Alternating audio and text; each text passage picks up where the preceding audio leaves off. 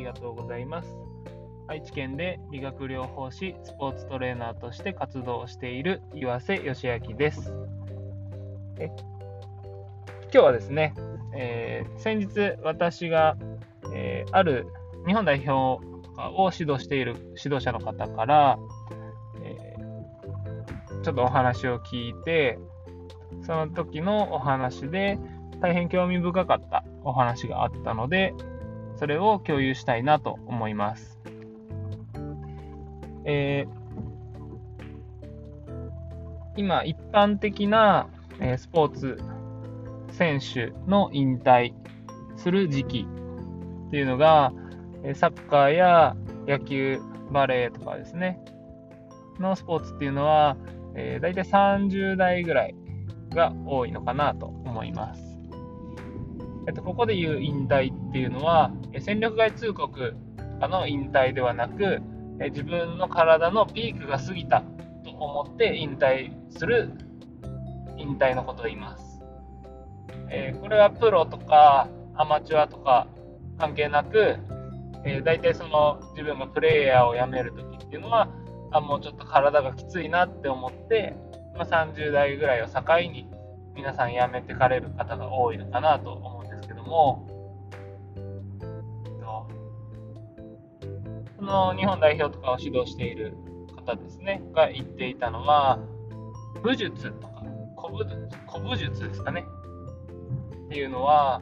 えー、年齢が30歳がピークではなくて、40代、50代とか、もっと年を重ねた方が、えー、強いというか、うん、研ぎ澄まされているですね。で武術はそんだけ、えー、年齢が上でも、えー、パフォーマンスが高い状態を維持できているのになぜ他のスポーツでは30代前後でピークを過ぎて引退してしまうのかっていうところに疑問を持っていて、えー、僕自身もその話を聞くまでは30代ぐらいがやっぱり体のピークというか、まあ、限界なんだろうなっていうふうに思ってたんですけども、えー、そもそも、まあ、心と体のバランスですね、が一番こう、整っている状態っていうのがやっぱり一番良くて、パフォーマンスを発揮するのにですね、心と体の状態が整っているのがいいんですけど、えー、じゃあ体の限界は仮に30代ぐらいが、まあ、ピークだったとして、でも、心のピークってじゃあいつなのかなっていうところですね。でも心のピークっていうのは、やっぱり死ぬ直前ぐらいが一番こう、いろんなことを経験されて、いろんなことを感じ取って、うん、やっぱり成熟しているのは、こう死ぬ直前ぐらいなのかなと思います。で、それが30代で、じゃあ、パフォーマンスのピークが過ぎるっていうことは、それって心と体が分離してしまっている状態になるんじゃないでしょうか。で心身一如という言葉があるように、心と体は別個で存在するのではなくて、一体となって、うんとまあ、切っても切り離せない関係にあるっていうのが仏教の言葉で心身一如という言葉があるんですけどもその武術とかっていうのは逆に言うと心身一如そういう心と体がつながっているっていうような考えのもと、えー、トレーニングをして、えー、まあ、40代50代でも高いパフォーマンスレベルを、えー、発揮できるっていうのがあるんですけども、えー、サッカーや野球、バレーとか、まあ、そういう西洋から来たスポーツに関しては、今は30代ぐらいがで引退する、まあ、40代とかでそんな第一線でできてるっていうのは、ちょっとこう考えられないっていうような、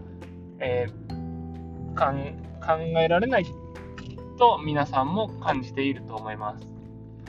でもこれがもし武術の考え方や、えー、トレーニングの方法がえ他のスポーツにも生かされて、え40代、50代がその第一線で活躍しているっていう時代がもしかしたら来るかもしれない。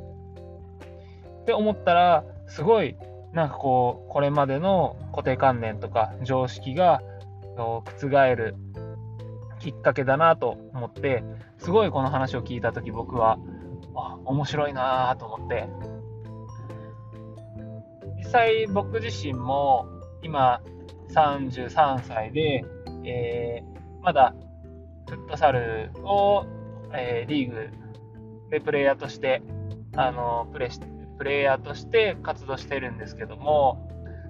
僕自身も自分のトレーニングを積むことで何歳までこうキレのある体とか、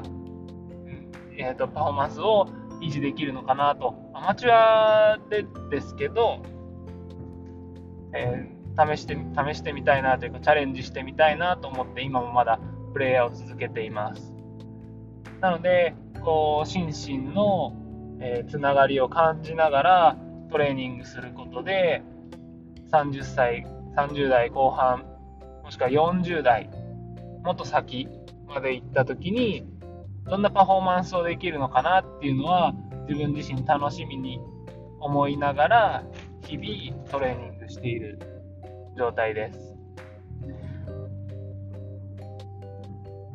でもしそれでですね、40代でも50代でも、まだまだキレのあるような状態ですね、心身ともにこう研ぎ澄まされていくような状態ができたらこう日本だけじゃなくて世界のスポーツ界の、まあ、常識っていうものが覆るのかなと思っているので、えー、そんな時代が来るように私自身も、えー、自分自身が、えー、体現してそしてスポーツトレーナーとしてそんな選手を育てていきたいなと今思っています。心と体は、えー、一体となって、鍛えていくの心身一如。心身分離して過ごすことがないように日々自分の心にも自分の体にも向き合って、えー、高いパフォーマンスを発揮したいなと思っています。えー、とまあ今日はこんな感じでですね、えー実際それが可能なのかどうか心です40代50代でも高いパフォーマンスレベルがを維持することが、えー、武術のように、えー、他のスポーツでも可能なのかどうかというのは、えー、まだわからないですけどでもそんな、え可能性があるかもしれないっていうちょっと、えそんな可能性があるかもしれないと感じることができた、え話を共有させていただきました。えー、皆さんは普段自分の心や体に向き合っていますでしょうか？これはスポーツだけでなくいろんなビジネスの部分でも何か活かせるかもしれないので自分の心と体が分離しないようにしっかり向き合いながら日々過ごしていただけたらなと思いますでは今日はこれで失礼いたします。ありがとうございました。